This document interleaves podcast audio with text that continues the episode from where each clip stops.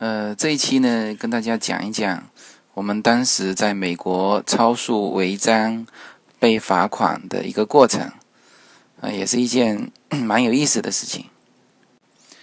呃，在我们去美国之前呢，也都是片段式的从网络上啊、朋友的提醒当中，有了解到说遇到警察应该怎么办。比如说，有人说遇到美国的警察，只要一直说漏，警察就会放你一马。啊，还有的说收到警察的罚单呢，也没必要去处理，等等。但是我们始终就没有搞懂为什么可以这样。那这样做有什么副作用或者是反作用？呃，在我们没有搞清楚这些之前呢，违章就很快的就降临了。那天开车的是一个比较背的老兄。呃，为什么说他比较背呢？呃，那天去。呃，去一个第一天是就是早上起来第一件事情，我们去呃波浪谷去抽签，那没抽中，因为波浪谷那边呢，就是每天只允许十位游客进去，那我们去抽签没有抽中，那这首先是一个背的事情了。然后呢，我们就去了羚羊谷，那位兄弟呢，全程背着三脚架，就那一天。没把三脚架带出来，那么进羚羊谷是必须要用到脚架的。那我带了脚架，那拍了很多极美的照片，他呢就拍不出任何照片。呃，然后呢，让他开车，一上车，车子就陷到沙滩里面去了。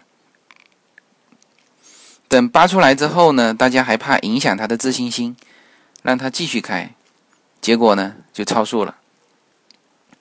在美国是这样子，当你路过一些小镇的时候，啊，你就是它会突然间降速降下来，比如说，嗯，降速三十英里，啊，就是就是是突然间降下来的。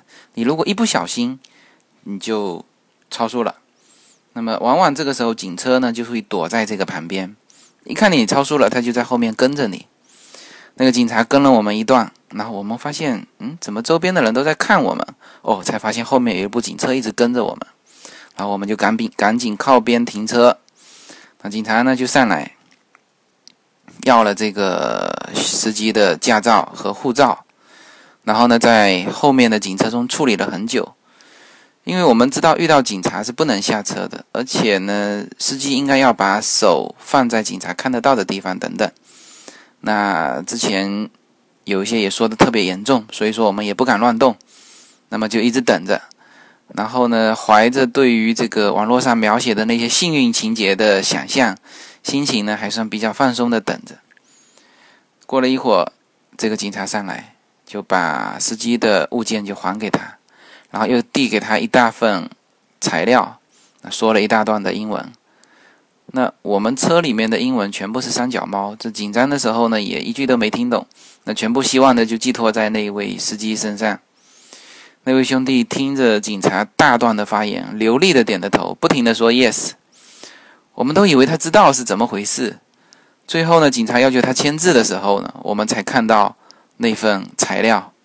那那个数字我们还是看得懂的，上面赫然写着两百五十五刀。这个不用理解了，就肯定是被罚款。但是他罚的这么重，确实是超出我们的意外。那么这个事情呢，当时就就这样 over 了。那因为我们在注册公司是办理了信用卡的预授权的，我们呃半点都没去想说怎么拒付罚单。那想的更多的是我们怎么样尽快的把这个罚单处理掉，因为我们第二天就要离开那个小镇。那交钱呢倒是很方便，在银行就可以办。那拿着这个罚单，交上现金，啊，这个事情就算处理完了。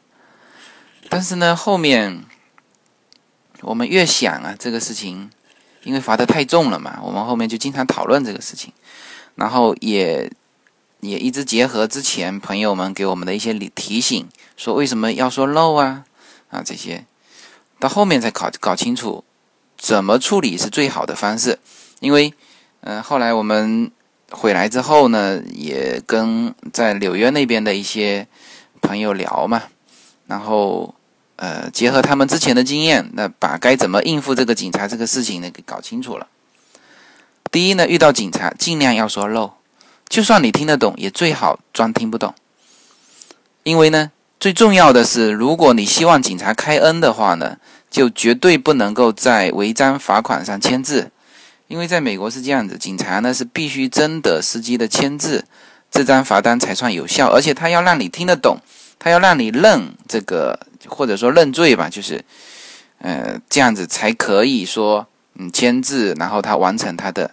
这个执法，呃，他是，呃，就是如果说你一直听不懂，那最后警察也拿你没什么办法啊，因为如果周边没有华人的话，他拿你也没办法，那最后他只能放你走。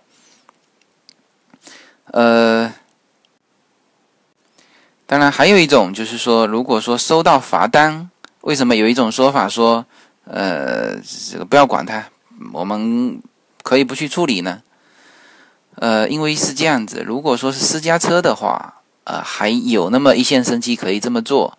因为美国的罚单是对人不对车的，它不像中国的罚单那样子是对车辆的。就是说，呃，最差的话可以在车辆年检的时候啊，就是算总账。但是美国的车辆是没有年检的，而且美国各个州的执法都是单独的。那么在犹他州的罚单没处理，都丝毫不会影响你在其他地方，比如说在纽约开车。那么以后就算到了犹他州，盖再开车，只有你又一次违章的时候，你上一次的违章记录才会被调出来，那可能会有滞纳金啊什么的。所以说，有的人会这样说：说，哎，这个在，这个收到这个罚单可以不去处理，因为他就赌这一辈子不会再到那个州，呃，再罚进行一次违章违章。当然，我们是不建议这么做的。那只是解释为什么别人说。可以不去处理哈，就是只是是这么解释的。那但是我们是这个这个外国游客，那而且又是开的这个租车公司的车，这就不行了。因为美国警察可能就估计到外国游客短期入境的一个特殊性啊，如果发现是租车公司的，那可能美呃警察会登记租车公司的信息。如果逾期没有交。罚金的话，就会跟租车公司联系。那租车公司呢，会从你给租车公司的预授权中那个信用卡中把罚款扣掉，然后还要向你收金额不菲的这个手续费。那我们租车公司当时有一个就是明文的一个，就是如果出现这种事情，手续费是六十美金。所以我们及时处理罚单，这个是对的。那么在美国呢，就是。嗯，有些人是有一些亲亲身经历的啦，因为在美国是这样子，就是行政复议是呃比较经常的。那么复议开庭的时候呢，执法警察是必须到的，如果没有到，那案件很大比例是判警察败诉。所以说，如果你遭遇到警察给你开单，如果让这个警察觉得你特别麻烦，肯定会去行政复议的话，为了他到时候不麻烦，有的时候他也会放你一马。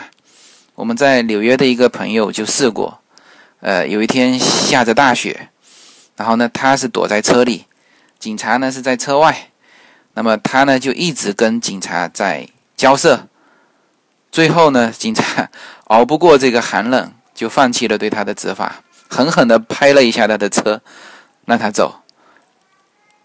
呃，这个就是我们当时一二年的时候在，呃，在美国。遭遇到的一个开罚单的一个事件，当成一个事情跟大家分享一下。